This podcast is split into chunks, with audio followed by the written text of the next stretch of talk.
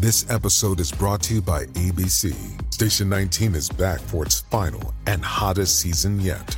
Andy finally becomes captain, and she's going to give it her all to be the best leader the station has ever seen. Will she succeed? Get ready for fiery new romances and high adrenaline rescues. Watch the Station 19 season premiere tonight at a new time, 10, 9 central on ABC and stream on Hulu. With Lucky Land slots, you can get lucky just about anywhere. Dearly beloved, we are gathered here today to. Has anyone seen the bride and groom? Sorry, sorry, we're here. We were getting lucky in the limo and we lost track of time. No, Lucky Land Casino, with cash prizes that add up quicker than a guest registry. In that case, I pronounce you lucky. Play for free at LuckyLandSlots.com. Daily bonuses are waiting. No purchase necessary. Void where prohibited by law. 18 plus. Terms and conditions apply. See website for details. Okay, I'm recording. Hello, everybody. Hope you guys are doing well. Welcome to the John and Lee Show. Um, this evening, all right, hold on. I'm having issues. Okay, I'm gonna stop. Okay, stop it. All right, everybody. Hope you guys are doing well this evening. Welcome to the John and Lee Show. How are you doing this evening, Lee? You doing well? I am doing great. Very honored to have William on with us tonight. How are you? Doing good. Yes, we're going to interview William Ramsey. I've been following uh, William's work uh, for a very long time. It's been about probably about three and a half years, three years, uh, somewhere around there when I started listening to uh, William Ramsey Investigates. Um, um, also, um, I have reached out with William and we shared research too as well. Um, very welcome to have you on here this evening, William. How are you doing? I'm doing well. Thanks for having me, both uh, John and Lee. It's great to be with you. Yes. Um, so, I mean, your body of work and what you've researched and what you've brought forth is very extensive. You know, from the West Memphis Three, your work on Aleister Crowley, your work on the Smiley Face Killers. Um, where would you like to begin? Would you like to begin with Crowley? Would you like to begin with West Memphis Three? You can go where you... however far back you want to go. We can go back to my time in DC. We can talk about Vince Foster and how okay. that was kind of my moment of, of you know, discounting much of the stuff in the media. But uh, that was what 1995, 96. I was in DC and worked on kind of in a very, uh, you know, minuscule fashion on the Vince Foster case for mm-hmm. an attorney by the name of John Clark. So I met Patrick Knowlton, who was known as one of these people who was at Fort Marcy Park and saw some suspicious stuff. He was yes. included in the Starr Report um, and stuff like that. So, and that was m- mostly written by, well, Starr's chief assistant was Brett Kavanaugh, who made it to the Supreme Court recently. But uh, yes, he, the if you want to have a really bad day, go read the footnotes to the Starr Report because Kavanaugh included some very lurid details in there that the public doesn't know. But that also kind of opened my eyes to a lot of things that were going on. So I would say I was much more used to parapolitics or conspiratorial events maybe than other people who were spoon fed information from the corporate media. So that was really the start of it. And kind of I was a researcher into 9 11. You know, I was just an independent researcher. So mm-hmm. once you have that mindset that what you're being force fed from the Mockingbird media is not doesn't have the veracity necessary, you kind of just start reading on your own, or at least I did. So that kind of led me to 9 11, which led me to Crowley, and then really kind of an independent research into Crowley, which led to my first book, Prophet of Evil. And that also kind of countered a lot of uh, less than honest narratives about Crowley, and yes. uh, which led me to the West Memphis Three book because people weren't talking about the occult and, and still aren't really. It's kind of like a, a verboten to even suggest that occultism was involved in the West Memphis Three in any way, shape, or form. That event, that which is a really a saga and a very well known true crime event in American history, and I'd say most people have a uh, incorrect uh, conclusions or understanding of that case, which is why I wrote my book, my second book, which is Abomination, and then I wrote yes. Children of the Beast, which was really trying to trace. It was kind of an idiosyncratic uh, really attempt to kind of trace Crowley. A lot of people didn't think Crowley was that influential. I think that my book shows that he really was culturally and politically. And, you know, I've made five documentaries on Vimeo under William Ramsey Investigates, mainly on the subjects uh, aforementioned Crowley and the West, not the West Memphis Three, but Occult Hollywood, which I did 10 years ago and I redid that recently. But also, I did two documentaries on what's known as the Smiley Face Killers, Yes. which is this phenomenon of young men being out at night, disappearing, being found in water. Nobody sees them go in water. Nobody knows if they're distressed, but they're found later, sometimes at very later date, 40 days.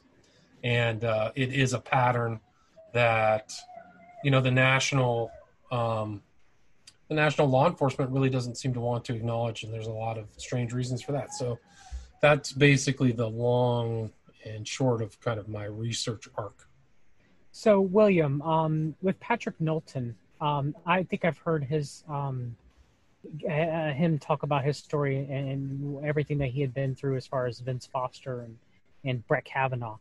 Um, it is my belief that Brett Kavanaugh um, has, you know, some connections to uh, the Clintons as far as it's my belief that Kavanaugh with Starr kind of torpedoed more information about Foster coming to light to the American public. Would that be an accurate statement? Do you believe? I think that they were they were not interested looking at Vince Foster to come to a conclusion that countered anything else that was said. So Okay. it wasn't really their impetus. It wasn't their focused, you know, the crux of their insight. I think they were really looking at Vince Foster in the context of Clinton. So I you know I think they're very political. I think that uh, Starr and Kavanaugh really knew kind of what the stakes were. They were both all on the on the right, still are, but um, so I, I think that you know it's very delicate, and I think that they you know considering your career, not a lot of people would be willing to come out and say Vince Foster was murdered. I 100% convinced he was murdered. He was not. Yeah. He didn't walk out to the park. If you go out to Vin- Fort Marcy Park, is a old Civil War fort. It's uh, it was known as a cruising site as well back in those days. Uh, it was off the uh, it was off this parkway, and it was outside of DC. It's very strange, and we're you know, man, the details of that are are you can read about it in the Clark uh, addendum to the Starr Report. That was the lawyer that I worked for back in 1996.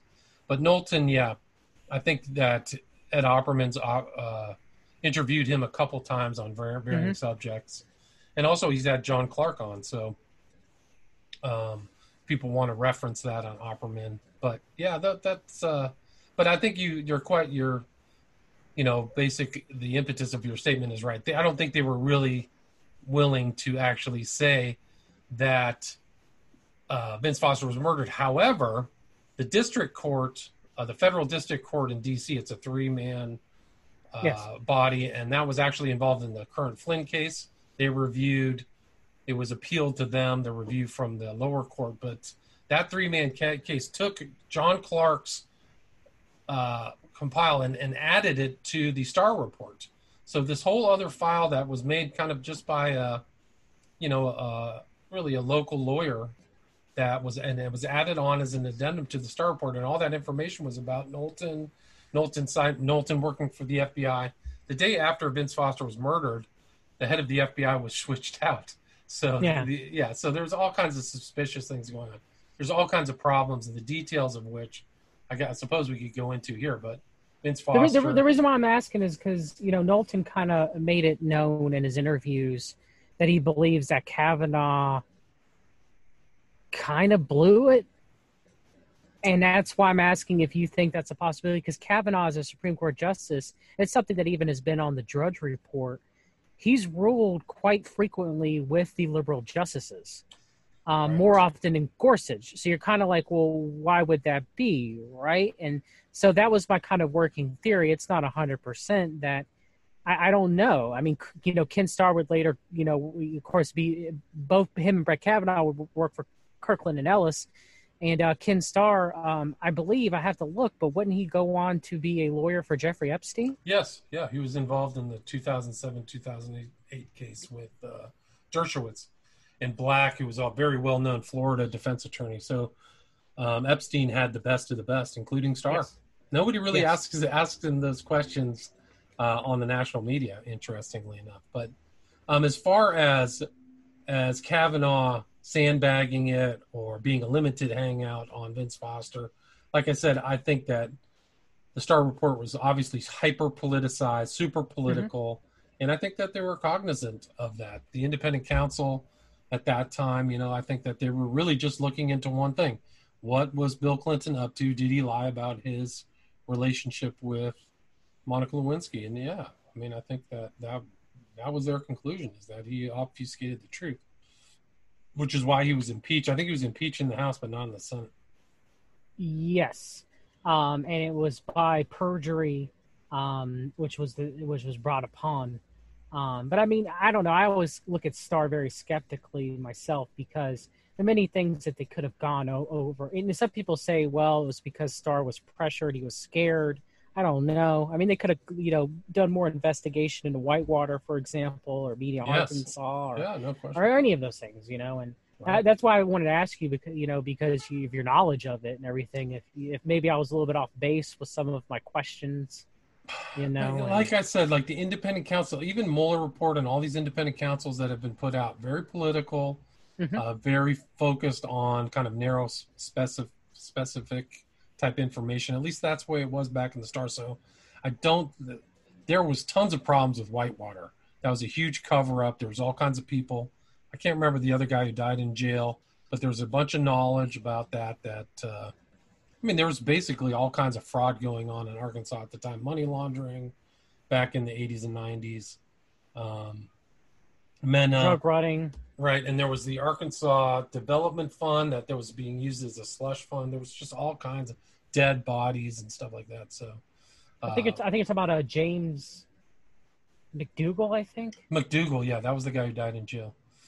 So there was all there was a huge cover up regarding that, and the Clintons kind of came out uh, somewhat scot free at the end, you know. So Yeah. Were there, were there connections with Whitey Bulger there as well? Not to my knowledge. I don't remember Whitey Bulger popping up in anything with uh, the Clintons at all.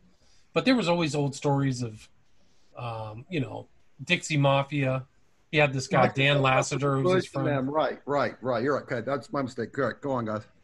But I'm just there was this guy Dan Lassiter who got busted uh, for coke. You know, and Co- Clinton was a known cokehead. There's a really good book on the subject that really, according to the national media, was never written, but it's called Partners in Power by Roger Morris. Yeah. So if you really want to read a good book of their of the ascent of the Clintons, Partners in Power is very worthwhile read by a very sophisticated academic. Actually, he worked for Henry Kissinger, and uh, I think that in some ways that basically, you know, was his door out of any power politics when he really exposed the Clintons for all of their shenanigans. Which there are numerous. they so- definitely are numerous. Yeah, Roger Morris is very sophisticated. That book, there it is. I mean, it's a it's a very sizable book. Uh, you know, 500 pages, but uh, I definitely would would recommend that book to people. See what was going back then, but I, you know, I think that uh, it's interesting to see their relationship because I really think that Hillary Hillary Clinton was. I mean, people, other people have said this, but she was the brains behind the whole th- Yes. operation calculator. Yes. So, and I Do think that. it- Yeah, sorry. No, no, go ahead, William. I'm sorry. Go ahead. Well, I think that really she had her arc was really what her mind was set on was to become president. Yes. I think that that was their relationship. She was going to help him. He was going to let her help him as he became thing, and then that trade was eventually going to happen, and uh, and was supposed to happen in 2016 for them, and that would be the kind of continuation or continuum of Bush to Clinton to Bush to Clinton. Really, well, it was supposed to be Clinton in 2008, right, and then it became Obama. yes. So And then 2016. there was a CFR meeting that they had where Obama said, you know, they pretty much said you're going to become president and Hillary Clinton is going to become Secretary of State. Um, do you see a common thing with Michelle, my Belle Obama, that uh, she's likely to probably run for president in 2024? I don't Also, I know. believe that Trump's likely to win. So I don't know. I think Trump is probably going to win this year. Um, I don't really know what's going on in the future, but I do think it's a kind of a power vacuum because it well, there were the kind of set pieces on both the Democratic and Republican side of people who were Mhm. going to be leaders, whether it's the Bush family or the Clinton dynasty, really dynastic. But um, as far as 2024, I think that that's a open question. I think there's a lot of opportunities, but I don't, I don't, I'm not willing to speculate. I don't even know who's on the, the wings. I don't know if any of the people who were in the, uh, the Democratic uh, field for this year would really come back strong in 2024. I'm not sure. Yeah, I've seen instances of them trying to push Michelle Obama. Uh, there's been numerous articles about it. Um, I thought, you know, I actually thought Biden was going to be replaced by Hillary Clinton. So you I. know, because of all the plastic surgery that she's had, and it just seemed like they were setting up for that, right? It was going to be, uh, you know, Ali versus Frazier too, right? You know, Trump versus Clinton too, and uh, you know, it doesn't look like it's going to happen. I'm, I'm still going to say, you know, you don't know until election night. you, you know, don't, I mean, but I, I got to tell you, man, it's pretty surprising that they put Biden up as their front runner uh, because he's in the same position she was in 2016. Both 2016 and 2020, they put proffered candidates who literally have brain problems. They literally yeah. have problems with their brain, and uh, she had had a fall and a, and uh, some kind of blockage on one of her major arteries to her brain, and he has had an aneurysm. So, yes. and clearly showing signs of dementia or Alzheimer's, or something like that. So it's really incredible to see the most powerful country, at least as far as we know. I don't know how China, where they've overlapped us or overcome us, but to see this happening in the most powerful country in the world, it's incredible. Yeah, you're right, and just I don't see how Biden is going to debate Trump you know, I don't know how much amphetamines and vitamin cocktail and minerals that they can give him to keep him up there to be able to do it. I mean, you know, Trump said today that they should drug test Biden before uh, the uh, before the um, debate. Right. You know, and, and I just I don't know. I just it's just it's just crazy. He's he's definitely not there. Anybody no. can tell he's yeah. not there. Anybody, I mean, heck, even Hillary Clinton can function better. You know. Yeah, no, but I mean, they covered the same thing up for, for Hillary Clinton. I think it was Donna yes. Brazile said they were about to switch her out in 2016. She was so sick. And uh, it's a very easy date to remember, but it was September 11th, 2016, when she flopped in mm-hmm. New York City and they threw her into some kind of modified emergency van. She couldn't even walk. It's incredible. It's incredible that they're, the media is allowing these people to do it. And I've actually talked to people on the left, and I'm talking to them like this, like this is an actual factual event they look at me like I am out of my mind. Like, what are you talking about? I had no idea she was sick. I'm like, how could you not know? I mean, there's just so much information. They just lied, lied, lied about it. So um, they're going to yeah. lie about Biden too. Yeah, they will. Um, they I, th- will. I, just. I, yeah, I think that the similarities between Clinton and Biden is that they're both swamp dwellers. They're both people who know mm-hmm. how the system really works. They're both willing to take money through family members. That's really the big money laundering scam whether Biden's taking money through his crackhead son, uh, Hunter, or whether Hillary's laundering it through her family. That's what these people do, man. They launder it all through their family. And there's real serious issues about Biden that aren't really funny that nobody wants to bring up. But the fact that his son is, has investments in China, I mean, the, the, they're lucky that the media or the right only focused on what the Bidens were doing in Ukraine and not focusing on what was going on in China about the, yeah. the billions of dollars these funds that were put together are sizable funds of uh, access to capital in the Chinese National Bank the Bidens have. It's incredible that it's allowed. It's off the charts. It really is. It's crazy. And then there's a lot of shell companies with the Bidens too, as well. Just like there's a lot of shell companies with the Clintons. So oh, they see... they know how to launder money. I mean, it was interesting. Like I never talked about money laundering, but when I was in D.C. for three years, that conversation would come up all the time, and casual conversation at bars and stuff like that. Oh yeah, I know how to do this. Oh yeah, I know where to put that. It's incredible. Talk a lot yeah. about Swiss banking. So these guys all know where to put their money. And they know how to, you know, skirt by and shell companies as shell companies and dummies and proxies and and, and not being able to pay taxes and everything. Right. I mean, that's the scary part of the system is once they figure out how to take these bribes, then they get their own law lawyers in there, right? Mm-hmm. So you've got people like Comey or Loretta Lynch, very friendly to them, not asking a lot of questions. You know, go and the IRS going after Lois Lerner going after conservative people. So it uh, you know it works both ways. Don't get me wrong. It worked under Bush that way. It worked under Obama that way. So. Mm-hmm. Yes. Um, So to circle back uh, to the West Memphis Three, I've done a lot of studying. I, I, I've um, I've read your book, Abomination. By the way, um, excellent book, excellent book on the West Memphis Three. Um, and uh, I, I, I listened to I don't know how, countless hours on the case, um, and um, I believe myself that Echols, Miss Kelly, and Baldwin are guilty. Um, I went into it not knowing, but after you know listening both sides, I believe the side that believe that the West Memphis Three is innocent. Um, there, it isn't. To me, th- there's a lot of holes uh, with their beliefs on that. I think it's more of an appeal to emotion, it's to a, a appeal to logic and facts, which show, uh, you know, um, pretty much beyond a reasonable doubt, in my opinion, that the West Memphis Three were, were guilty. Um, I will say that I wish that there was. My only thing about the case per se is the, the the discrepancy, and there's something I guess maybe you can answer better on me uh, than this, of of very strong smoking gun like physical evidence with Lucky Land slots, you can get lucky just about anywhere. Dearly beloved, we are gathered here today to. Has anyone seen the bride and groom? Sorry, sorry, we're here. We were getting lucky in the limo and we lost track of time. No, Lucky Land Casino, with cash prizes that add up quicker than a guest registry. In that case, I pronounce you lucky. Play for free at LuckyLandSlots.com. Daily bonuses are waiting. No purchase necessary. Void where prohibited by law. 18 plus. Terms and conditions apply. See website for details. Right. There, or am I or am I wrong with that? No, because that was that's don't. no. You're not wrong at all. No, there's not. There's a lack of physical evidence linking them, those three to the crime. I, I don't yes. think that there was really anything they found prior to trial. There was a blood-stained necklace that they tested, and it had the and it happened. They found this necklace during the trial, so the trial orders already started, but it had blood that was similar to I think Byers and Echols on it, but it was never entered into evidence because they had already started the trial and they would have had to have stopped and restarted.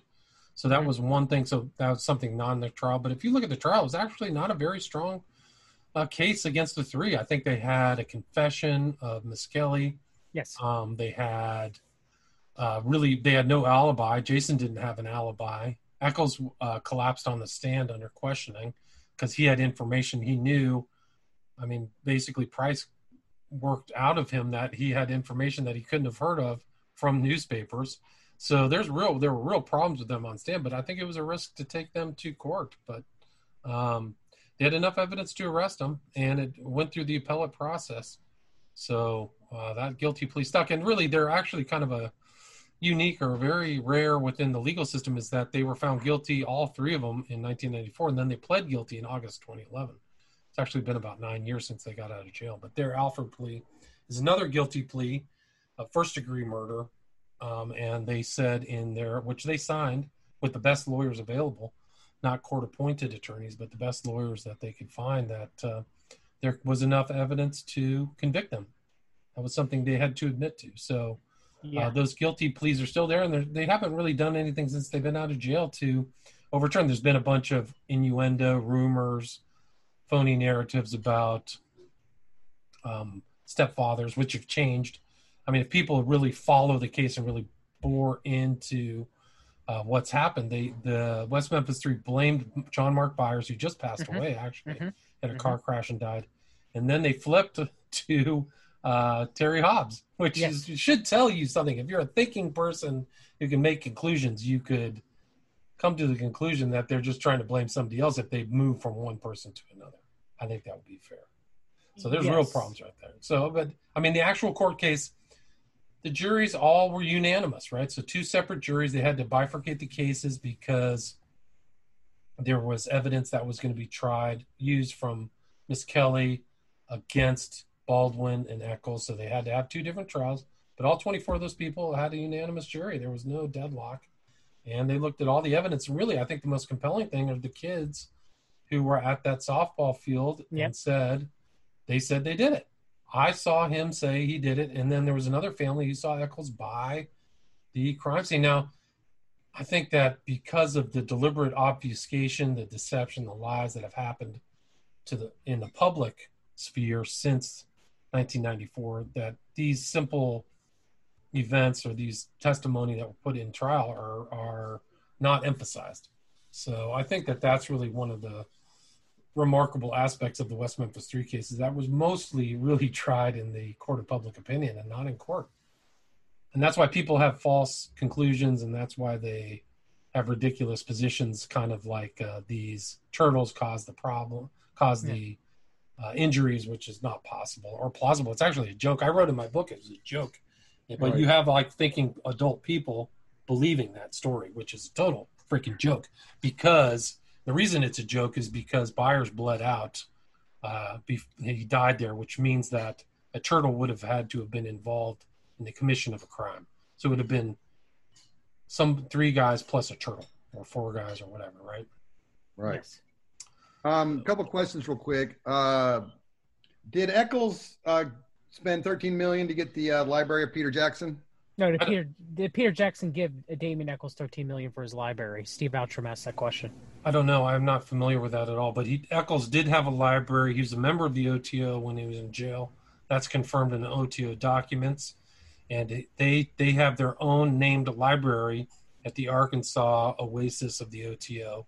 That's named after Damien Echols because of all the donations. So people were sending him books, and then also he had tons of other books in a storage locker, which he gave up. He and his wife just didn't pay it, and it went out to auction.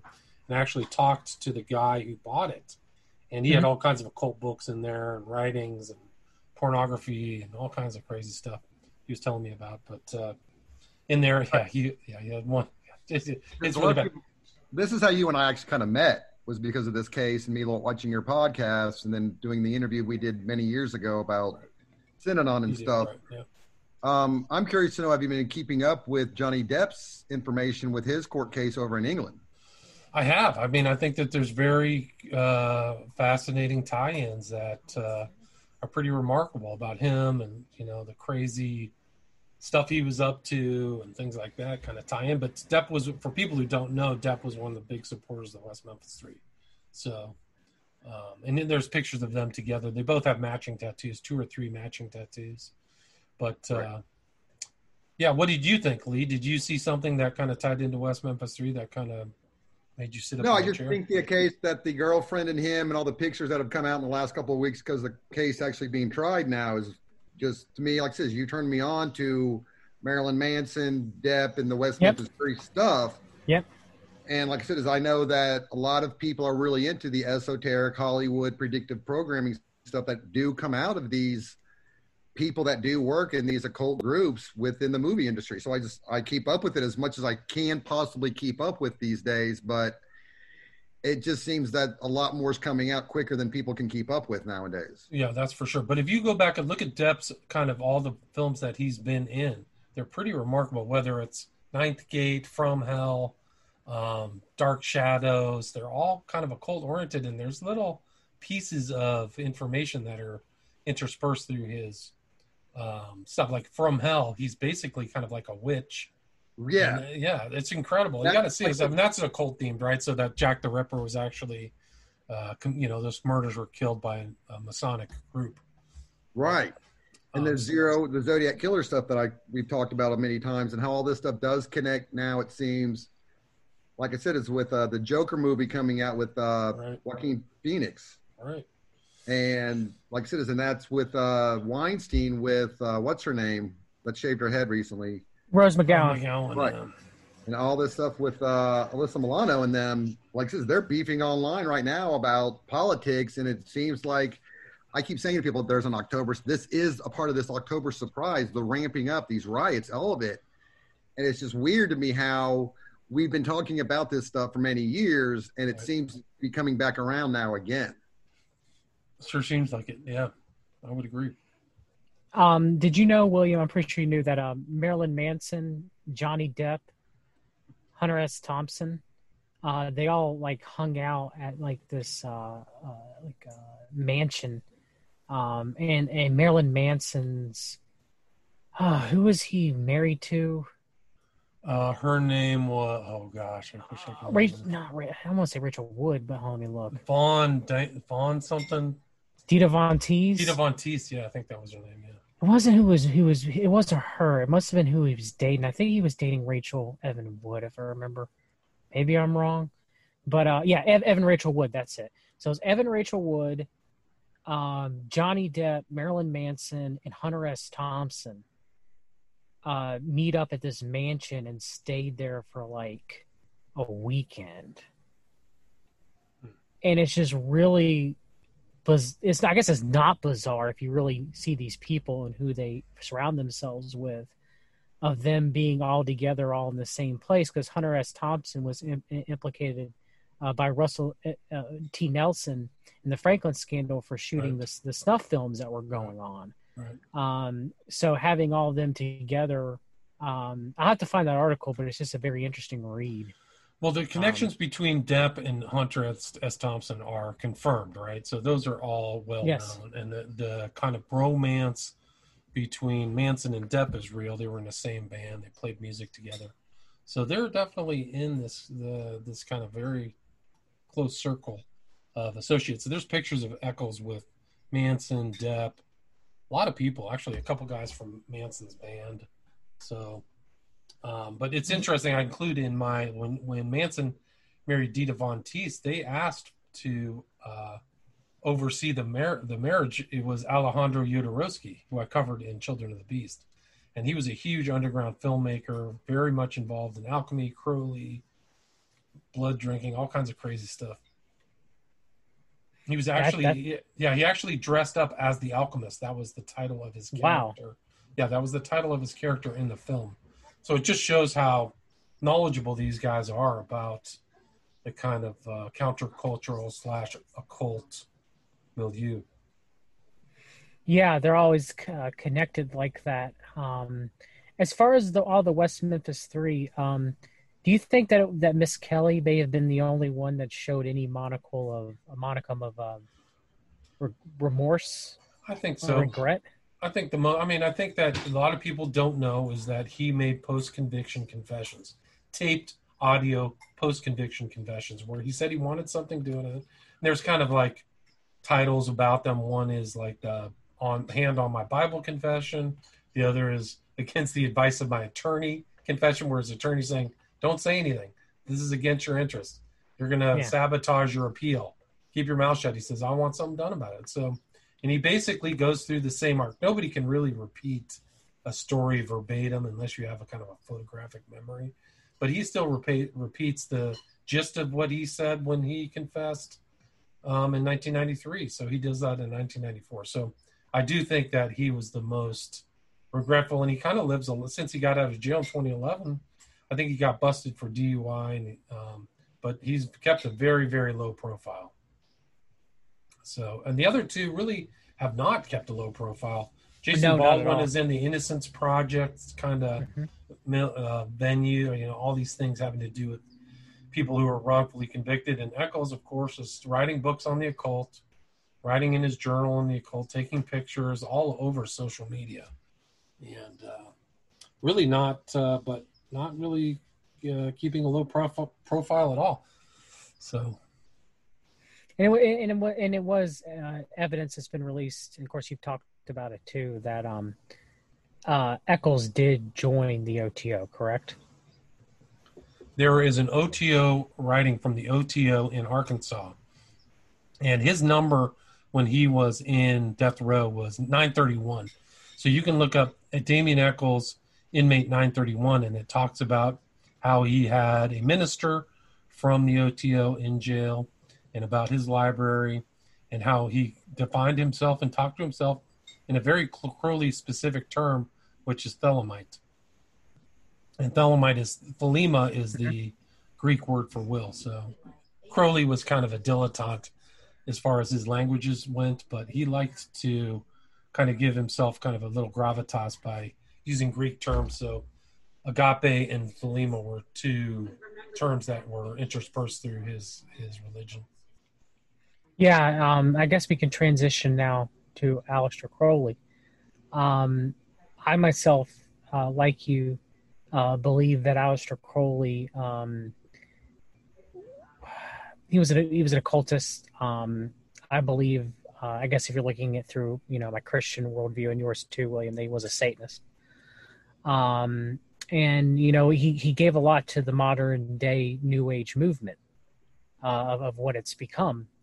Um, now, I would argue, and you might disagree with me on this, however, um, that the correspondent between Aleister Crowley and uh, L. Ron Hubbard and uh, Alan Parsons, uh, when it Jack- came Jack to Parsons. the, I'm Jack Parsons. Why did I say Alan Parsons? Alan Parsons is project is what I was thinking about. right? Yeah, that's yeah. Um, uh, the, the, the, um, the whole Babylon working incident that they were working towards, and Crowley was like, "Well, what are you guys doing?" You know, like, uh, do you think it was a bit of jealousy between his part, uh, Crowley's part, about that, or do you think that he was warning them? Like, why do you think that he would, you know, write against them doing that? I think that Uh, he was on always trying to maintain authority.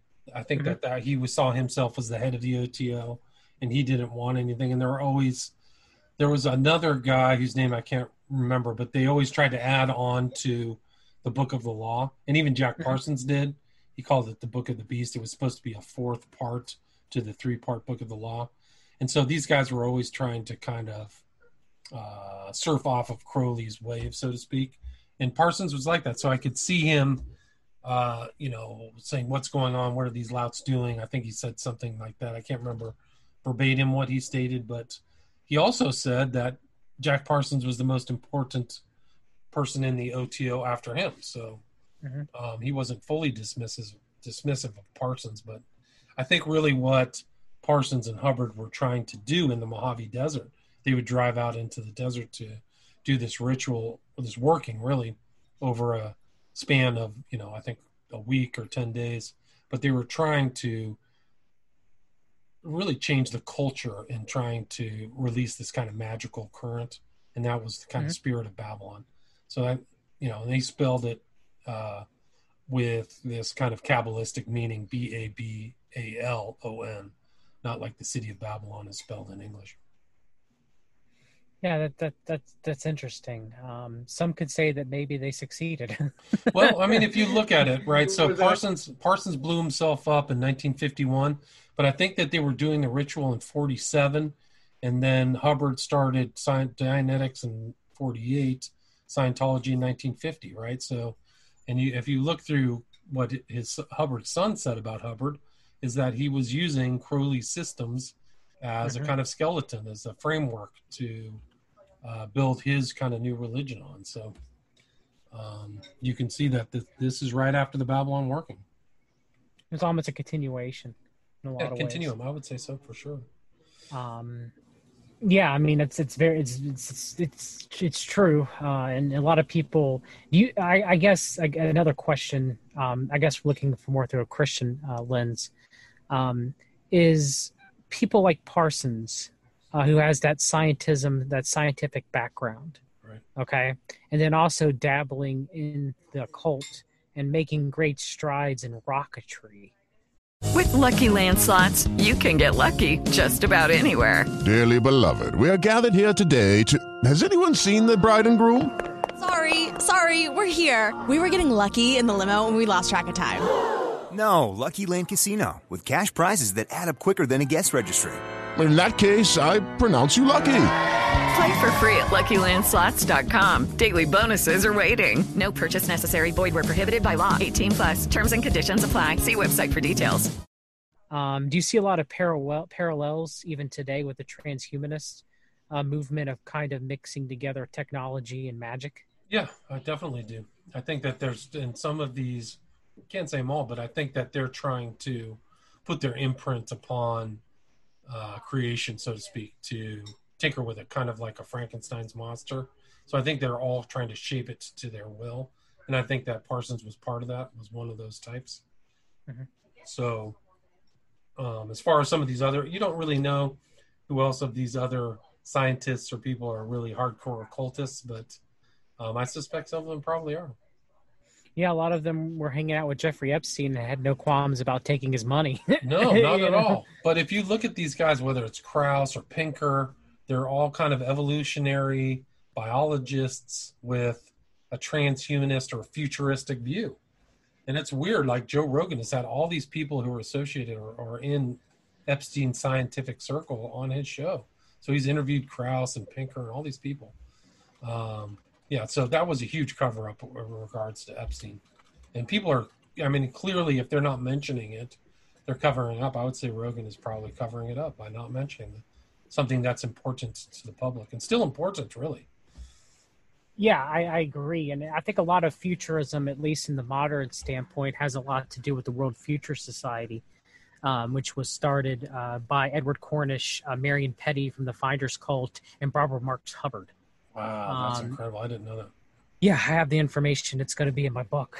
Um, but uh, of course, you had uh, Ben Goertzel, uh, who yes. was the visionary behind Sophia the Robot. And of course, he proudly puts up that he was giving a hundred thousand dollar grant uh, from the Jeffrey Epstein Foundation right. to fund that.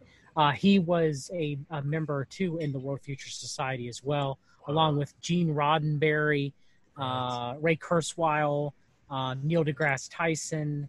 Um, they're all there. Ray Bradbury, um, just uh, Leonard Nimoy, um, just so so many so many people that That's have been incredible. in that future society. Um, and, and Mar- Barbara Marx Hubbard was a monster, man. Yes, she was really a new ager. She was willing to kill to get you know the new world order going. I don't even know if she's still alive, but I think she spoke at the 1980 um, one of the conventions, right? Yes, Isn't the 19. 19- think it's the 1984 one. I think where yeah. she was vice president, if I remember. Yeah, I mean she she was definitely networked. It's incredible. I think that speech is still available. Available, but I mean, I, she and also she was a huge fan of Robert Anton Wilson. Like you just mm-hmm. see these uh, connections that are incredible. Yes, she passed away. Barbara Marx Hubbard did in 2019. Um, oh, her wow. her father, uh, Louis uh, Marx, uh, owned a uh, famous uh, toy company, hmm. um, and he's got connections to Bush Senior. Um, and I'm going to write about that when I'm talking about her. But she um, uh, Marx Hubbard, she actually in her youth went to the Dalton School. Of course, you know William wow. uh, Pelham Barr. Barr's father, Donald Barr, mm-hmm. uh, would be the headmaster of that school, and he may or may not have hired Epstein. It's like right on the cusp of the right. month, you know. It's it, it's he may or may not. Of course, his book Space Relations, uh, uh, Donald Barr's book. Um, it's it's a lot. It's about pretty much about us, literally about sex slaves in space like Robert David Steele saying sex slaves on Mars. Like literally, that's what it's about: is brownstone operations and sex slaves on space with underage uh, kids. So it's interesting Incredible. that Donald Barr wrote that book. And, uh, well, that's the scary thing about Epstein is like people are saying, "Oh man, this guy's uh, he's a Mossad agent, but he could have been a CIA agent as well. I mean, he could have probably get funneling information to all kinds of people. We'll never know." That may really how we got it start through Dalton, right? Because yes. I, th- I think that the uh, Barr's dad was Intel, right?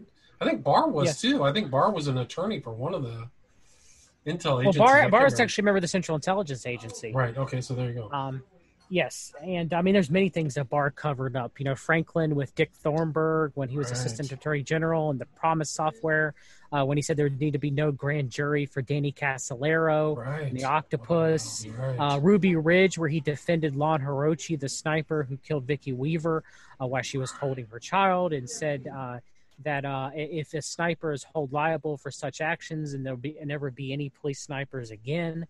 Um, wow, Barr is a disgusting human being, in my opinion. That's so. incredible. I wasn't aware of a lot of that stuff. I'm not surprised at all. Casolaro was clearly murdered. Yes that yes. was kind of one of the early conspiracy cases. I don't know what the hell he was doing and doing that research and hanging out in like a lonely off the freeway motel or something like that. Like, come on, guys. But I guess uh, you know that's that's just a shame. I remember reading about his story in Spy magazine, which is like one of the pre-internet magazines that you could actually publish kind of uh, parapolitical tracts. But that was one of one of those actually. Interesting. Yeah. You know, you know, uh, William Barr, uh, before he wor- uh, before he was made Attorney General um, for um, United States of America, before the Trump uh, nominated him, of course, he became Attorney General. Um, he was working for Kirkland and Ellis. Right. So I also actually did a video on all this. I'll send it to you. Yeah, please do. I'd love to look it. through that. Yeah. no, I'm not surprised. It's such, just such a It's such a disappointment to hear all those things, you know. Um, Steve Outram in the chat asked "Uh, anything about Tracy Twyman. You know, I don't know. He, I think actually it was him who sent me stuff about her, but I, I really didn't have that much of a of a personal contact with her. She, she had we had been on a show with her, um, and somebody else uh, was uh, Sean Alger, I think is his name. I can't remember Yes. the title of the show. SB Alger. Yeah, SB Alger. Thanks. And we just chatted, and you know, she had some information, but I never really. I knew that she was around. I'd heard her. She'd written a book about Baphomet or something like that, but I really didn't. I didn't feel like I had that much of a contact with her, so I, I don't really know what the whole story was. I heard there was something really suspicious about her when she passed away, but I really don't know. I really haven't followed. I haven't really looked into it to be honest with you. I don't know. Um, yeah, I uh, I talked to Tracy Twyman um, by through email um, when uh, some of the incidents were taking place uh, before she supposedly uh, started becoming uh, cyber stalked.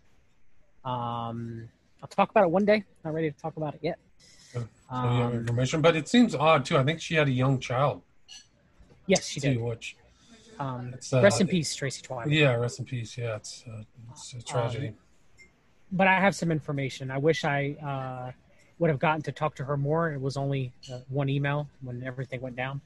but I think she um, wasn't she. Didn't she have a boyfriend or a husband who was in like one of uh, the Church of Satan or something like that? Bryce, what was his name? He was in the left hand path stuff. Yeah, they both Yeah. were Yeah. for on very into the occult. When she started looking into the QAnon phenomenon stuff, is when things got really squirrely for her.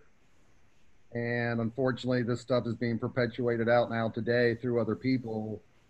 But um, like I said, that's where I'm trying to get some of these people with Phoenix Enigma and uh, that crap over there to get cleared up because there's too many people arguing over it right now. Yeah, I, I, Yeah. I, get- it's- I, I got to tell you, man, being kind of in the alternate media, it's uh, it's definitely perilous in a lot of ways. You know, it's not just physically perilous, but it's like psychologically, spiritually. So, you know, it's a tragedy to see somebody, you know, mother, kind of not make it. However, however, what happened. I think she was in Oregon, right? Wasn't she like in Oregon? Yeah, supposedly living at the house with that guy. The guy was the guy who supposedly found her. And if, like I said, there's so many speculative stories about if she was getting hit with energy weapons or being poisoned to make her brain chemistry get depressive more. That that's a deep rabbit hole all by itself right now. And um, yeah, like I said, that's I'm trying to keep up with this myself as much as possible. You know, I'm hoping that Isaac Kappy and her and the families can be left alone because that's where I was seeing the the problem was people were now contacting the grieving family members to ask questions about that stuff and they've been getting harassed basically ever since probably about 18 two years ago when Isaac jumped off the bridge and all this stuff is you know with unfortunately the Thomas Schoenberger lawsuit now that's being investigated over this stuff, it all does connect together with law cases that are being tried in different states. So Oh. Don and I are trying to do our best to keep up with it. I'm glad we're having this discussion tonight because, like I said, I do think there's too many people looking into that left hand side of this stuff with that occult narrative that they were pushing. And when the Goodman, Robert David Steele stuff all mixed up with all this other stuff, it's been just a huge mess for a lot of people that are following the narrative but don't get how much of the narrative's based off of lies and deceit and other people writing a story of satanic ritual abuse and the satanic panic going back to 1970s and 80s and the different uh this is yeah i was looking into mk ultra and dr colin ross and um, the stuff out of oklahoma university when all this stuff kind of just melded together into what's going on today so Yeah. It's really a crazy story to try to explain to people. It's like, no, not what I'm talking about isn't that conspiracy theory stuff. This is real people being affected by it to the point that a Gambino crime lord was killed by a guy in New York. a stripper went up to save mole kids from the Jessica Jessica Prim, yeah. Jessica Prim and all that stuff just happened around this stuff because that people started following people on YouTube that were pushing out this narrative, like um, it was Timothy Holmes, Seth Field, McConnell, and Hawkins, and all those people. About mole kids and underground mole kids and adrenochrome farm and harvesting and Right. No. when you look in when you look at statistics of how much adrenaline the average person makes and how much is very little is actually oxidized into adrenochrome even under stress uh, circumstances most of it's metabolized by catechol methyltransferase and MAOA A enzymes um, it, it's, it's, it, it, it comes to that big thing about you know them pushing the underground mole kids and it kind of takes away william in my opinion um, from a, when you push it to that much of a personification, it takes away from actual brownstone networks and stuff that have been Right. investigated, or even just you know child trafficking, human trafficking from a small level, or even molestations, you know, within the family and stuff like that. It, it, it doesn't have to be that extreme grand maximum.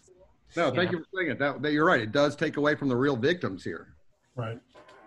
I mean, I've come to the conclusion that a lot of these brownstone operations and things like that, they intentionally create a kind of chaff of, of kind of like a fake narrative to cover for them. So there's probably one guy out there who's actually part of the operation may not know the totality of the operation, send putting out fake information or being a kind of a uh, conspiratorial honey trap, so to speak, that's really covering for the real operation of really blackmailing people or organ trafficking or human trafficking.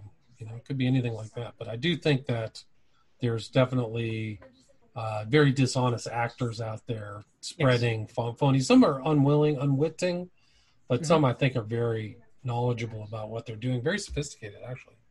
Some people are true believers, you know, they just believe in it and they they they spew it out, you know, like regurgitation.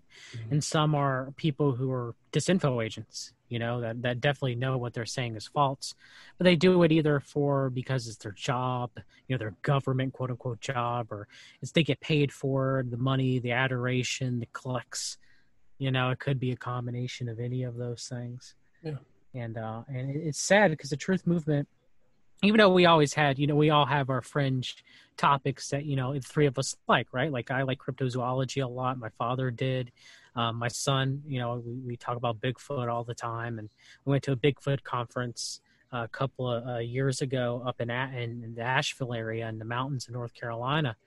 And, uh, and so, you know, there's always been fringe topics in conspiracy, but now with the QAnon phenomenon, um, it's kind of like grafted into everything you know parapolitics like it's all front and center and to, for people to swallow all this stuff. And yeah there's some true aspects of it like everything but there's a whole bunch of horse crap too that they're given you know to the point where like rfk jr i mean i'm not rfk jr J- J- jfk jr um, is, is is still alive and, and he never died and he's going to replace Pence as vice president, you know, in October. It's just, it's just ridiculous. It's ridiculous, yeah.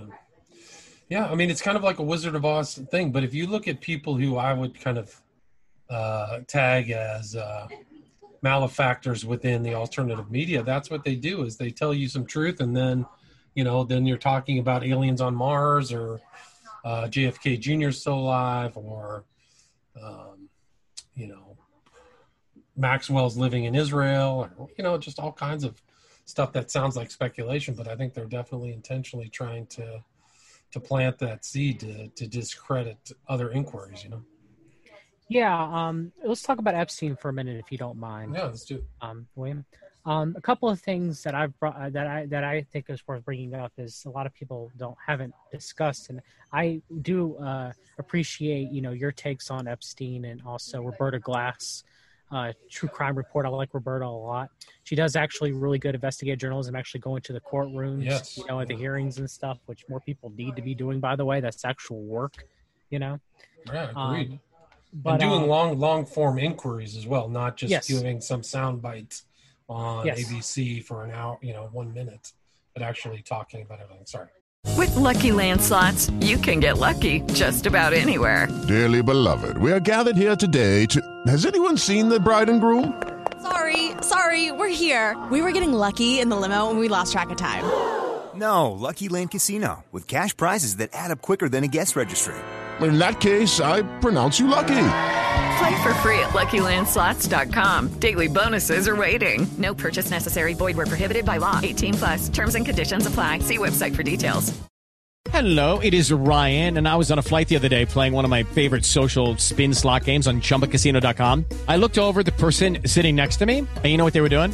They were also playing Chumba Casino. Coincidence? I think not. Everybody's loving having fun with it. Chumba Casino is home to hundreds of casino-style games that you can play for free anytime, anywhere even at 30,000 feet. So sign up now at ChumbaCasino.com to claim your free welcome bonus. That's ChumbaCasino.com and live the Chumba life. No purchase necessary. VGW. Void were prohibited by law. See terms and conditions. 18 plus.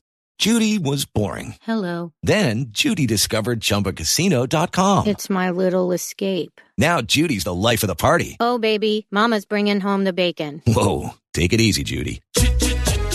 The Chumba life is for everybody. So go to ChumbaCasino.com and play over 100 casino style games. Join today and play for free for your chance to redeem some serious prizes. ChumbaCasino.com. No purchase necessary. Void where prohibited by law. 18 plus terms and conditions apply. See website for details. No, no, no, you're right. That's I, I want to give uh, uh, props to Roberta for doing that. Um, you know, she, her cover on NXIVM's been excellent. Yeah. Um, actually going to uh, the, the, you know parts of the trial and everything as, as press. Um, very big props. That's what more of us should be doing. Um, but um, one thing I wanted to mention is is uh, Juan Alessi uh, gave uh, uh, um, deposition um, that uh, Robert F. Uh, Kennedy Jr., uh, who uh, fights um, um, he, he, fights for uh, vaccine uh, reform nowadays. Um, frequently, frequently uh, went to the Epstein mansion so much so that he was able to recognize.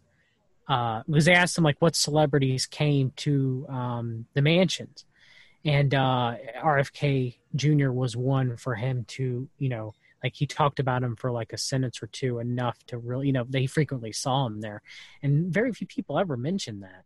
Interesting. You know, and and that was something that I found quite interesting uh, because of what status that he is given in the alternative media. You know, um, Right. so I didn't know if you had heard that yourself or No, I, I'm not familiar with that, but I've heard the same thing about Trump being there in the 1990s. That a lot, you know, that this was a revolving door of uh, well-known figures went to the mansion. So um, Yes. I did not know about Robert Kennedy Jr. However, I have heard his predilections are not much different than um, his uncle or his grandfather. So uh, Yes. you know, it's a little more of an adventure maybe than uh, the, another human being. But uh, so you could see him kind of cavorting with Epstein, and probably he probably was blackmailed one way or the other. Just like I think they were blackmailing everybody. It was a huge brownstone operation. yes, very much so. industrial level. Yeah. So, Um, what about um, what about uh, have you heard of the connections between Vladislav Doronin and uh, his once girlfriend um, Naomi Campbell, and they're them being a little bit higher up in because you know if we're looking at the the brownstone operation of Epstein, Epstein was kind of like a lower level guy. He was kind of like your um, kind of like your uh, Lawrence E. King if you're looking at the Franklin yes. scandal. Yes. Agreed. And then you had people above him. Maxwell's above him. Ghislaine Maxwell's above him. Uh, Lex Wexner's definitely above him. You know. the mega um, group is the the the real not the brains but the financial Yes. backing. They actually haven't ascertained who the real brains were. Maxwell was probably uh, definitely higher than than Epstein, but uh, I've got some candidates. So, uh, have you heard of the Vladislav Doronin? I know of Vladislav Doronin, very wealthy. He has the kind of uh, the house that's made in the Eye of Horus, right? Is that the same guy? Mhm, He mhm, built for mhm. Naomi Campbell, and there's pictures of Epstein, Maxwell, Campbell, and Giuffre slash Virginia Roberts somewhere in France, right? So she was flown out to one of their parties. So I know that that, that connection is real. It's legit. Yeah, and and also too, Joe Rogan said that he went to an Eyes Wide Shut party at Naomi Campbell's mansion. He actually admitted that to, uh, uh, when Dave Chappelle was there that they actually it was Dave Chappelle that actually invited him. Right. Joe Didn't Rogan he tell too. some story that they drove up in a Porsche or something to the Yep. top hill and it was him? Yep. Oh, Yep. right. Yep. Um, so I, I think that is one part of the nexus that hopefully more information will come out. Would be the Vladislav Doronin um, as a Russian oligarch, uh, no Naomi Campbell connection. But here's the thing: is like look at how few people who are named in Epstein's flight logs, or they know look, uh, they know they've been to the mansion. Look at how few people Mm-hmm. have actually come forward and spilled the beans. It's not that Very many, very few. It's No. all the victims. The victims are all telling their story generally, or trying to get their story out. Um, I do think that this most recent Netflix thing is actually a limited hangout. Yes, they actually, yeah. So, and guess guess who uh, was the producer for that? Who? Who? Joe Berlinger. Do you know who Joe Berlinger is? No, I don't. The director of all three of the pseudo documentaries on the West Memphis Three. Oh, you're talking about Paradise Lost. Correct. Wow! Yeah. Wow! So you just slide him in there, right? Slide him. Yeah. Hey, want to do a limited hangout on the Jeffrey Epstein? Yeah, let's just talk about the victims and how was a sex trafficking op. We'll leave out intel. We'll leave out gun running, murder for hire. We'll leave out uh, organ trafficking. Just talk about these girls who are victims. And the technology, transhumanist components, and everything. Yeah, leave all the, the high end scientism, the the Santa Fe Foundation, leave all that stuff out. Yeah, I. I here- here's another it. I- figure. Sorry to interrupt, but there was another. No, go ahead. No, go ahead. There was another thing that Berlinger was involved in. It was a book I think was titled Crude, and it was about a lawsuit. I think it was against Exxon or Conoco or U.S. Standard. It was an oil company in South America, and Berlinger was hired by this guy in litigation to create a documentary about how this um, this big spill took place. Yes, that's it. So that's Joe Berlinger, perfect. But the kicker about it is that um, Donziger, who was the head of the plaintiff, they found out that he was involved in fix. I can't remember the ac- absolute facts of it, but it seemed like, in my opinion, he was fixing the facts to get a huge settlement in the billions. Right? It was going to be a Yes. massive settlement. It was a plaintiff settlement, and the judge in the case who was overseeing it said something very wry and really funny. It was a woman. I wish I could remember her name, but she said, "You know, this case we wouldn't have as much clarity in this case were it not for Joe Joe Berlinger and keeping all of his outtakes from all the Wow. stuff that yeah no I- I'll send it to you later. I wish I could have that off verbatim, but as somebody who's kind of been in you know I've been I'm a lawyer, but just when you see those kind of things put into these documents, it's kind of like a very wry comedic thing. It, it's not necessary. It's not nec- you know, it's not dry. So when someone a judge puts that in there, it's kind of funny. And it, yeah, Yeah, so- twenty-seven billion dollar legal case against yeah, Chevron. there you go.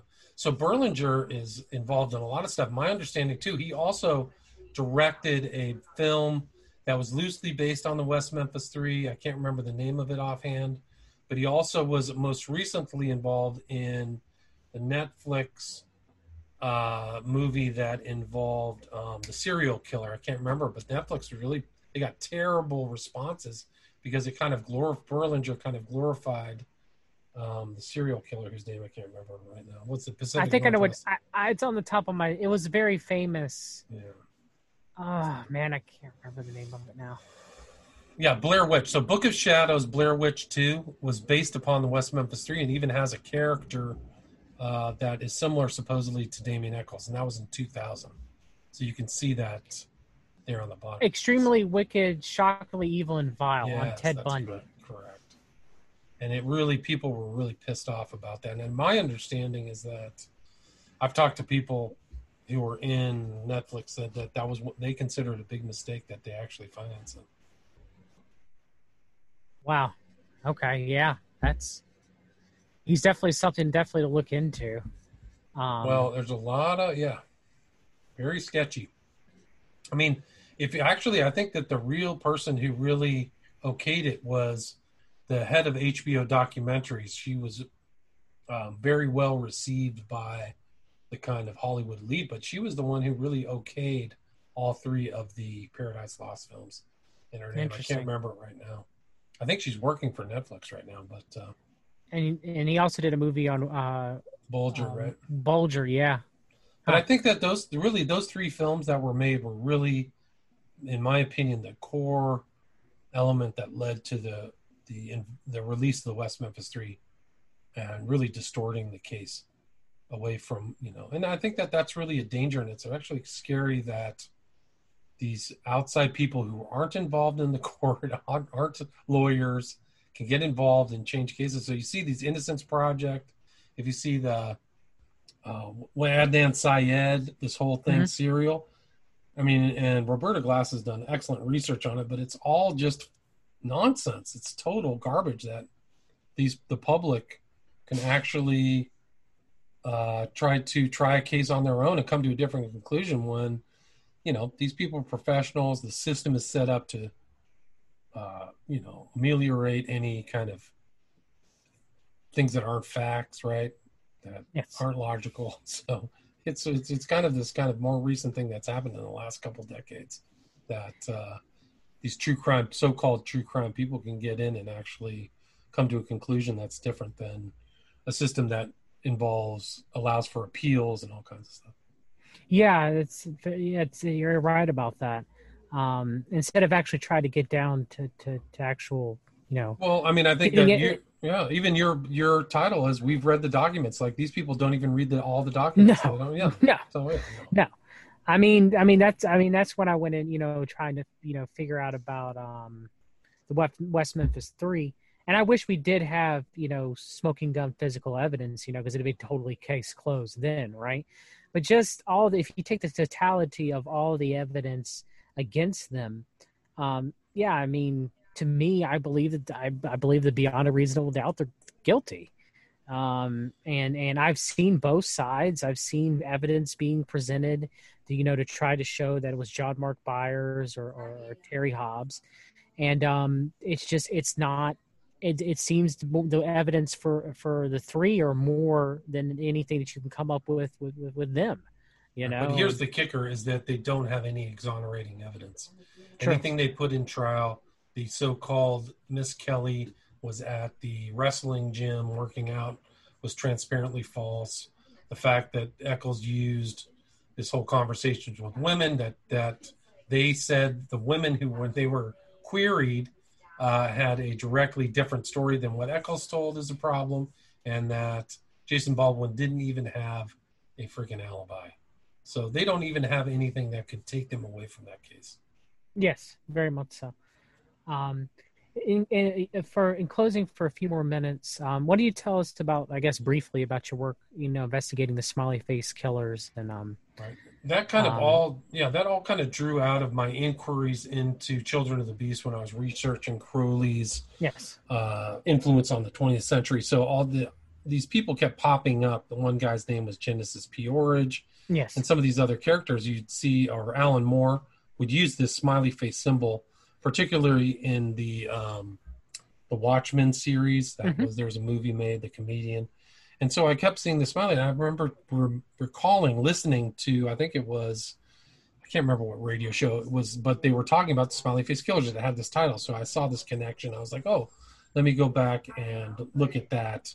And uh, so I started watching stuff, and I kind of found found other researchers. The guy who was the head of my kind of research part of my first documentary, Smiley Face Killers, was Jim Smith. And so I kind of met up with him and was start following these cases.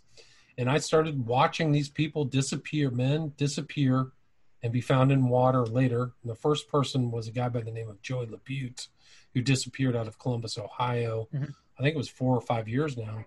But that was really how it started. Once I saw that, and I said, and I said, if this guy gets found in water, this is going to be credible. And sure enough, he got found in the Scioto River in Ohio. And that just kind of led me down this long kind of path. And my first document, yeah, there's my stuff. This is the, you can just see all the cases that I've done. But you see the smiley face here with uh, Brad Pitt. Um, that was my second. So I made two documentaries. One is Smiley Face mm-hmm. Killers, who's abducting, torturing, and murdering college age men in the US UK. My second one is Smiley Face Killers, the global slaughter continues. So, so there's definitely something going on. I think I proved that.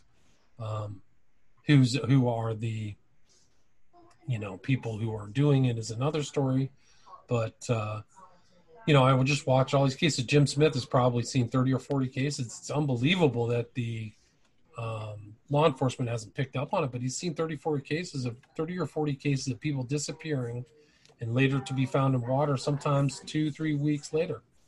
Mm-hmm. And uh, yeah, so it's pretty incredible. So it got its name from two guys, Gilbertson and Gannon, who wrote really the most important book about it. Very uh, astute forensically and criminologically, and the title of it is Case Studies in Drowning Forensics. But I think their, their shortcoming is that they really didn't cover the breadth of the cases because they only covered 14, but there's hundreds and hundreds of cases of these things happening, at least 200, which is probably incredible. So I Wow. think it's really, yeah, it's really one of the most important undiscussed true crime tales ever, in my opinion. Is there a possibility, William, um, that um, you know serial killers were really um, in the public conscious? They were being pushed by, you know, media uh, and the world order a lot during the late 1960s and the se- 1970s, um, and even you can say up up to around like you know 19 early 1990s, and then it kind of just like disappeared. You know, there's still serial killers out there, but they don't report on them really like they used to back in the day. Um, there's actually one nearby where I live in Lumberton, um, where there's been, uh, I don't know, at least more, at least three or four girls um, who have been found in garbage cans dismembered in Lumberton, North Carolina. Actually, a woman who uh, gave um, like uh, her testimony of of, of seeing uh, finding one of the girls murdered. Um, uh, she was actually murdered weeks later and put in a garbage can after that. Uh, after she had uh, been giving um, uh, on t- testimony to the to, the- to the local news media, um, and there's just not much about it. Like you know, it's not national news. Um, it's still going on you know? So it's just interesting like with the satanic so quote unquote satanic panic uh, mcmartin um, among you know other schools like glendale Montessori school which have the documents you know james Toward i believe he was uh, rightfully convicted uh, for uh, child, six cases of child molestation. Of course you know there was mul- multiple kids that he had molested more than just six but um, you know the, the, the satanic panic kind of made it so that like anybody who um, tries to talk about uh, the case is still going on in daycares, for example, you know, like, oh, you just, it's satanic panic, you know? Right, So I guess I long winded way I'm going to say is, is the serial killers, it's, it's, it's still happening. The molestations, um, uh, in, in ins- institutional settings are still happening, but they're not talked about anymore because they've been vilified. Do, do, do you would you agree with that? You know that anybody tries to talk about these things, um, they're kind of relegated to like um, kind of like a kook status. Yeah, no You question. know, and, and, well, I think and- yeah, I think they're easily dismissed, particularly if people use a loaded term like satanic panic or Mm-hmm. something like that. The FBI itself, the Lanning report, uh, discounts occult motivations for crime, so therefore they're not happening. Which the exact opposite is the truth, in my opinion. There's incredible crimes being committed uh, with occult kind of motivations, but it is odd that they're not being these uh, serial killings are not being investigated, or it Mhm. doesn't seem like they're catching as many as they used to. no. Um, and I think that the, the smiley face killers is evidence to me that somebody's involved in an incredible serial killing. But it's interesting because I interviewed two guys or two people. Kolarik was one name, McDonough is the other, who both talked about these uh, serial killers. One's name was Eyler, the other is Kraft, who killed 100 people. And uh, both of those authors independently said that they could not have been committed those crimes alone. Yeah. And so there, there's more than one. There's either two or three or something. But um, McDonough said that Kraft could not have involved because like bodies were thrown out of a moving car, and there's no way a guy could drive and do that at the same time. And Yeah. Kolarik himself said that uh, Kolarik on Eyler, which her book was actually found in Jeffrey Dahmer's uh, apartment, believe it or not. But uh, Eyler was smart enough; he was moving in between jurisdictions. So you know these malefactors are out there. Whether I just I think that the really the at the top the the law enforcement's been very corrupt. Sadly, Mhm. the FBI and all these people have not. I mean, look at Epstein. He was able to operate for 25 years, Yeah, um, it's inc- it's an incredible span with the with thousands of victims, known victims. Like we're in the point, like where how many more are there that are unknown? We don't know. So it's it's really incredible that these things are happening. I think that there's a, probably operating serial killers out there to this day. Yeah, I agree, and and that's my concern. Is, is it, it's weird because the serial killers they're not, you know, being investigated or on national news. I mean, heck, Fayetteville had a serial rapist, and uh, I mean multiple women. I mean, it was ten easy or more, and that wasn't national news. You know, what, what's that? Story? that I see that uh, Fayetteville, North Carolina. There's a oh. known uh, we call him the, the Ramsey Street uh, serial rapist. Wow. Um, and it's like known around here. Uh, multiple women have come forth and said that they were raped. Uh, and it's something that you know, if you search the Fayetteville Observer, our local newspaper, uh, they'll you know you'll find information. Uh, but it's not national news, and it's still you know there's still uh, uh, rapes uh, that allegedly occur by the serial rapist. Interesting. And it's not national. You think it would be, right? Yeah, but it's not. So I, I, don't, I don't, you know, so I, I don't. It's weird because it's like um, it's almost like everything um, became uh, mass shootings. You know, uh, you see like the fear of mass shooting or mass shooting incidents. Um, every but but at the same time, it's like okay, yeah, mass shootings are happening now more than ever, but serial killers and and, and you know you know brownstone like operations like how many more that we that are operating from epstein that we don't know right you know around that nexus right you don't know i mean how many other epsteins are out there two more three more i don't know i mean what did then they got that guy brunel was one of them was the Nygard? Do you remember? Yes, you Jean-Luc Brunel. Brunel, Nygard. You don't know the totality of it. Um, one last question. Aiken Drum mentioned William.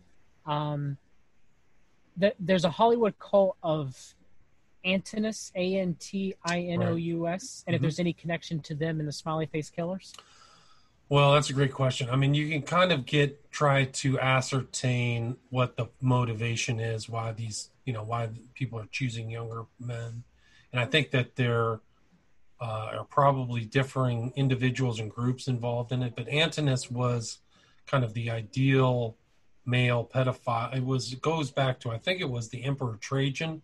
It was his lover, and Antinous ended up either drowning or being sacrificed in the Nile at a young age. And it was kind of like a preservation of this kind of ideal. And uh, Antinous actually was the, I think it was the avatar for the guy from Pizzagate. Uh, was for uh, so it, it's definitely a known kind of uh, parable or story within the gay community or certain parts of the gay community. But as far as whether this drowning's involved, I think that um, in the occult, I actually did an interview with Sarsky on my YouTube channel. It was uh, Smiley Face Killers in the Order of Nine Angles. There's definitely an involvement with water, and they're in the occult. Um, so if people want to check that out and watch that, uh, I would recommend that. But uh, yeah, it's pretty disturbing that you and you can see some of this stuff even from Kenneth Anger and things. And actually, the West Memphis Three, you know, the two of the boys were drowned. They were actually yes. alive. So yeah, um, something really dark and evil is going on regarding that in water. So yeah, it's weird. You know, I I don't have a complete answer. Uh, I guess from a cult standpoint, some people say that uh, spirits you know, and demons can be attracted to water like that and easier to pierce through the the, the veil dimensions. I don't know if that's true, but I've just I just heard, heard you know this discussing of that of reason why those sacrifices or murders may occur by water. I I don't know. Um, well, I, I, my understanding is like it's a it's also kind of a portal. The water is, and that's mm-hmm. that's one of the reasons some people do it that sacrifice as a way. And according to different strains within the occult, there's different means by which you, uh, you know, commit that type of murder. So, um, yeah, but I, I, I've, I've just started kind of looking into the Order of Nine Angles as of like two or three weeks ago. But there's some very interesting correlations between that group and uh, these this phenomenon of the smiley face killers.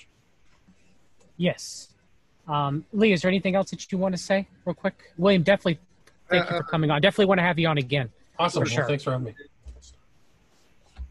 Um, Uh, is it, anything else you want to ask Lee beforehand? Before? There's a couple of things I want to uh, get across here. Yes. Um, thank you, William, for coming on. That uh, wait, that video you just talked about was one of your best ones I've ever heard you done. It, Thanks. it did, like, because it made some connections for me with the research me and John have been doing with all this NXIVM, Est, Finders, landmark stuff.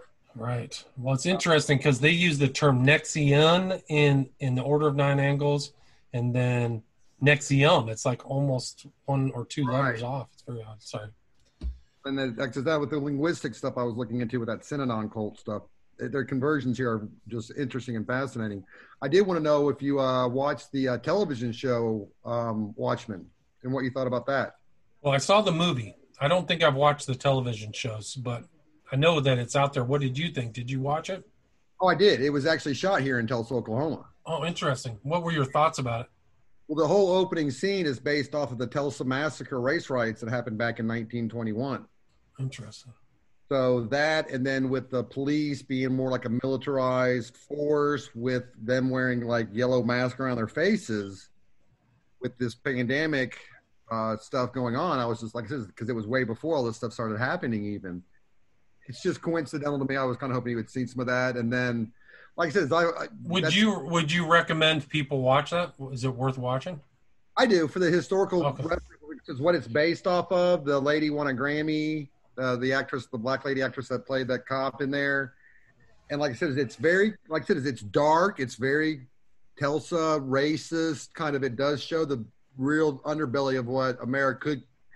Unfortunately, what's being shown right now with uh, the Antifa Proud Boys, this Oath Keeper three percenter group of people now being on mega, mega, mega.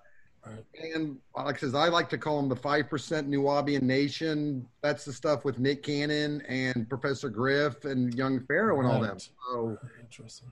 that's where I'm sitting on. There's those two different sides there, and it seems like the political ramping up for politics right now is making those two sides even more divided right now, especially with that kid that's speaking at the convention right now, um, being that guy, the, the Catholic kid at, in Washington. Sandmann. Sandmann. Nick Sandmann. And like I said, a lot of people didn't talk about the guy, the Indian that was beating the drum, is the same guy from the Skrillex music video. Interesting. Wow. That's where the stuff to me, I was like, going, okay, there's way too many connections here for me not to go, okay, hold on a second. This darker stuff is what people like, and that's why these producers and television make it that way. Almost. Right. I think that's a good point. Yeah, I agree with that. And so yeah, that's where like it says like says to me, it's like I got off the TV and the boob tube a couple of years back because it just more fun on watching the reality TV of YouTube come to real life almost recently. And yeah, says thank you so much for coming on and talking with us about all your work. You know, My I pleasure. Yeah. Thank you. Thank you for having me. yeah, like I says I appreciate our friendship and we've been like says we've had our ups and downs over the years about some of this stuff, but More more ups than downs, I would say. definitely. Like says, I, me and you and Court having that great interview years back, and yeah, then yeah. all this stuff. Like says I can't believe this stuff with uh, some of the people that we've talked about in the past coming full circle now. And it's going to be very interesting to seeing how things do play out over the next six months. This is true. I totally agree with you. Well, definitely thank you for coming on, William. I definitely want to have you back on again. And thank Love you to. for your Thank your, you. your your body of work. I definitely um, go check out your books. Uh, Abomination. I need to get actually your Aleister Crowley book, Prophet of the Evil, and Children of the Beast. But I, I've read Abomination. Excellent book. Uh, check out your Vimeo. All the links will be in the show notes. Subscribe to William Ramsey Investigates. I'm an avid listener uh, of your of your uh, Spreaker podcast. Um, definitely want to thank you. Um, and I've I, I've been on. I've been on. I've been Right. on Well, William's show that's too. right. You and I have talked about the finders, so Yes. it's uh, great to be with you guys. Thanks so much. Thank you, William. All right, everybody. Have a good evening. Lucky Land Casino asking people what's the weirdest place you've gotten lucky? Lucky? In line at the deli, I guess? Aha, in my dentist's office. More than once, actually. Do I have to say? Yes, you do. In the car before my kids' PTA meeting. Really? Yes. Excuse me, what's the weirdest place you've gotten lucky? I never win and tell. Well, there you have it. You can get lucky anywhere playing at LuckyLandSlots.com. Play for free right now. Are you feeling lucky? No purchase necessary. Void where prohibited by law. 18 plus. Terms and conditions apply. See website for details. With the Lucky Land slots, you can get lucky just about anywhere. This is your captain speaking. Uh, we've got clear runway and the weather's fine, but we're just going to circle up here a while and uh, get lucky. No, no, nothing like that. It's just these cash prizes add up quick. So I suggest you sit back, keep your tray table upright, and start getting lucky. Play for free at LuckyLandSlots.com. Are you feeling lucky? No purchase necessary. Void where prohibited by law. 18 plus terms and conditions apply. See website for details.